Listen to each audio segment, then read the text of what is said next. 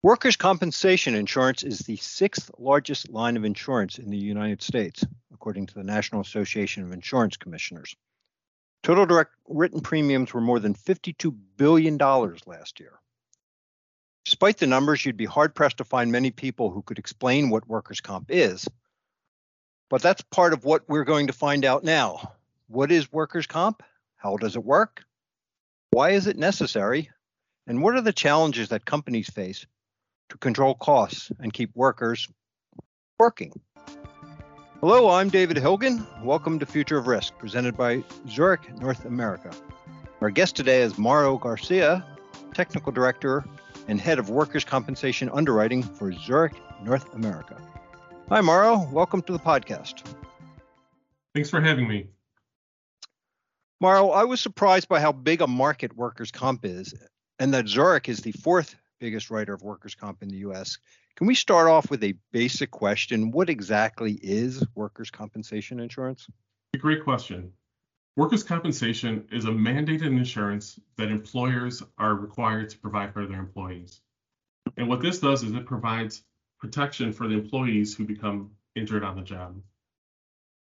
What this includes is going to be your medical benefits, it'll cover your loss of wages, the opportunity for rehabilitation in the event that you have a serious claim that would require rehabilitation, and the unlikely event of death. For example, if you were injured on the job and you hurt your back lifting something heavier than you probably should have, what workers' compensation would do is come in and cover the medical losses resulting from the injury, would cover your loss of wages since you're unable to work, and would help you with the rehabilitation to make sure that you are able to return to a meaningful job as you get back to work.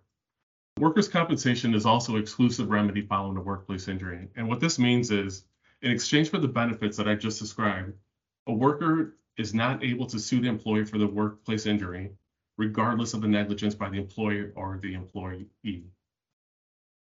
Okay, wow, that's a lot. And it goes a long way to explain why it is such a large part of the insurance market. In the news uh, lately, there's been lots of reports about employee wages being on the rise. How does this trend and the larger trend of economic inflation impact the workers' compensation market? Well, workers' compensation is fortunate compared to some of the other lines of insurance where the exposure base used in calculating premium is inflation sensitive. So as wages go up, the losses go up, and ultimately what this does is keeps the rate in balance. The okay. you know, premiums and benefits stay in balance as the two go up. So as your as your wages go up, the, your premium would go up. Um, as your wages go up as well, your losses would go up because again, we're covering the losses as you're unable to work. So this helps to keep the two in balance to make sure that inflation isn't really impacting the line of business as much. Now, in addition, we also have the opportunity to to address this through the rate making process that happens every year within all the states. So sure. if there was an opportunity for an unbalanced situation, we would then have the opportunity to go back and adjust the rates to make sure that these two are in balance. Well, that makes sense. I often hear stories about people uh, committing fraud in workers' comp. It seems like workers' comp fraud has been around as long as insurance has been around. How does fraud typically work in workers' comp? Can you give me an example? Yeah, so fraud in workers' compensation can take many different forms, right? So if you think about claimant fraud, you'll see the opportunity for an individual to fake or exaggerate an injury that they've had. You've probably heard of the Monday morning accident. Somebody that got hurt over the weekend comes in Monday morning and claims that they got hurt on the job, um, reporting that as a workers' compensation claim. Sure. You'll also see medical provider fraud. So the doctor is claiming that the injuries that the individual have are much larger than what they really are, or you'll even see them padding some claims to make them seem much larger and you know lining their pockets with the money that insureds are required to pay for these claims. Yeah. There's also the opportunity for employer fraud as well. So um, you could have an employer underreport the payroll, right? Because payroll is used in calculating the premium that we would charge. So if they yeah. only reported half of their employees' payroll in the premium calculation, it would okay. grossly understate the amount of premium really needed for the insured. Or you can also have them misclassify that. So you can call a construction worker an office worker, and the rate is significantly different. Um, and you can see events like that that would cause um, Yeah. fraud. Yeah, that, yeah, there's got to be an easier way to make money than than causing fraud, but I, I guess not.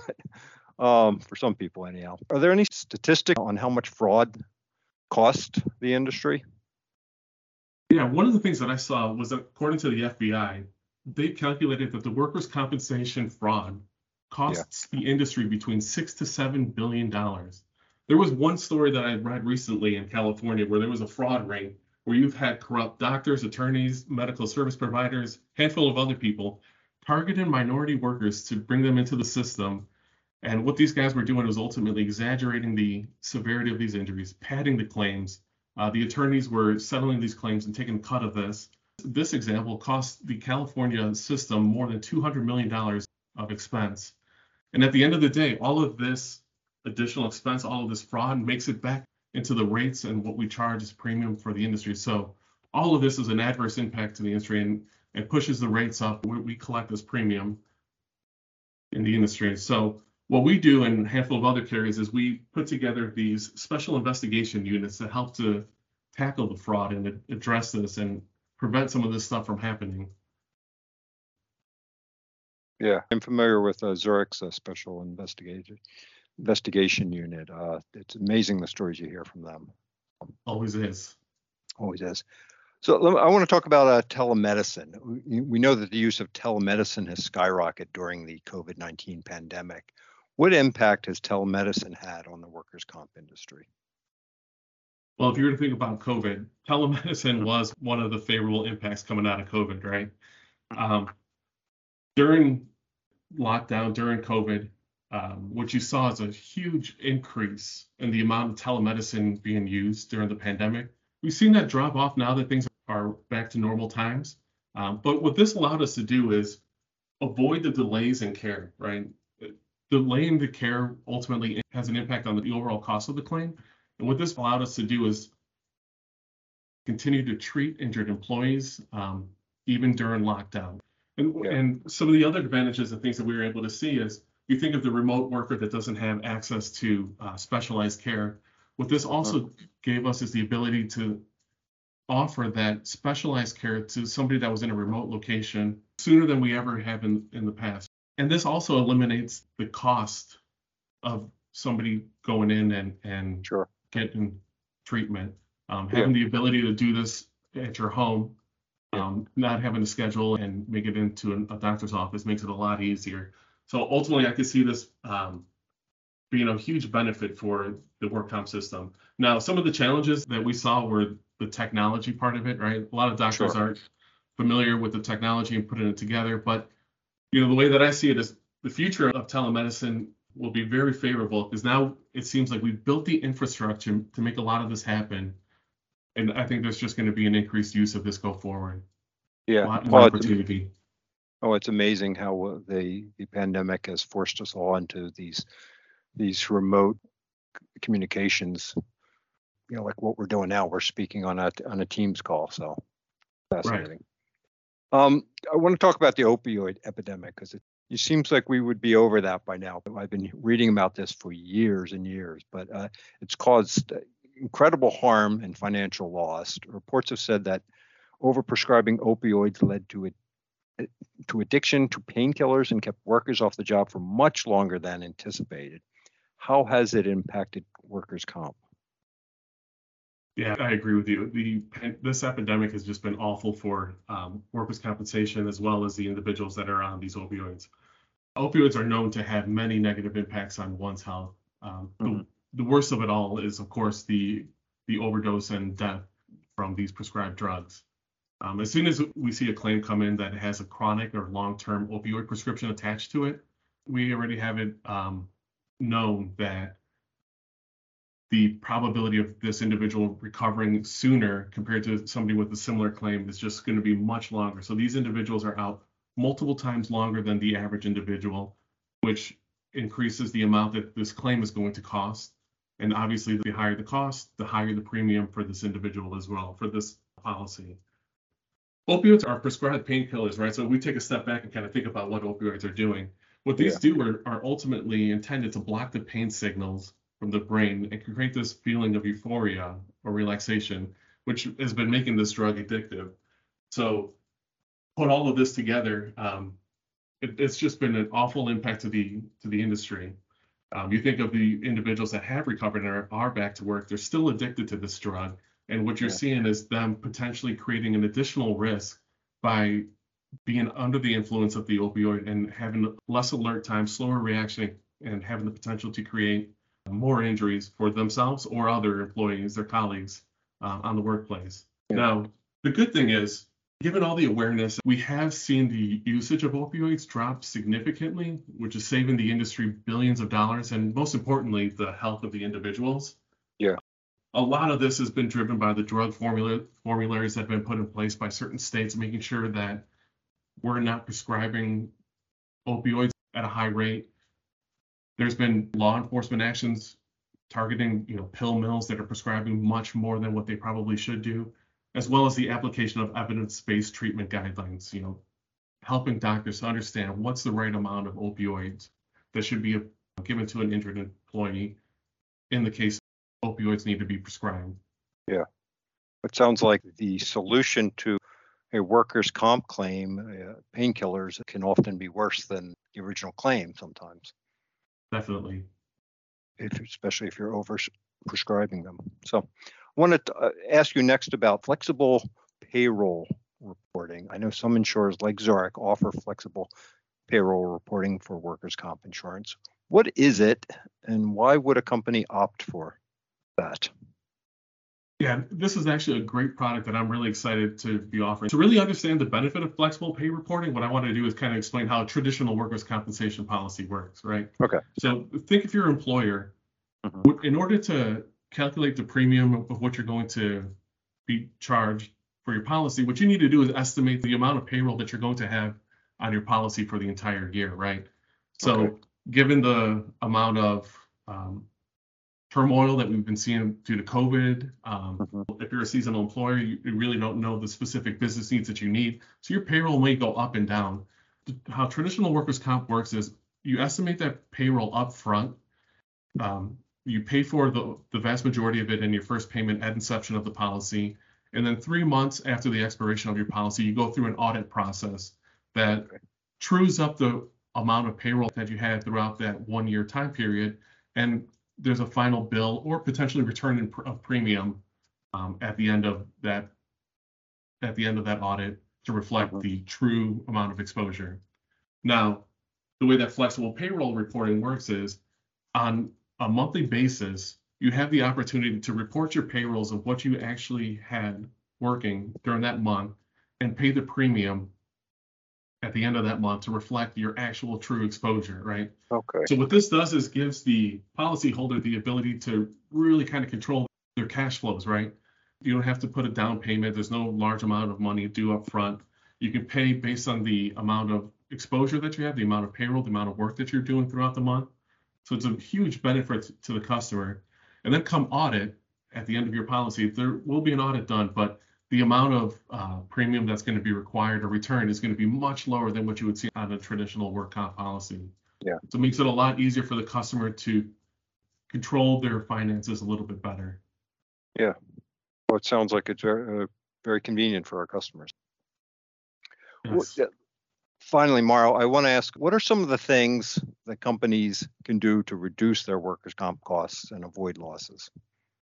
Yeah, that's a good question. That's one of the questions we receive pretty frequently.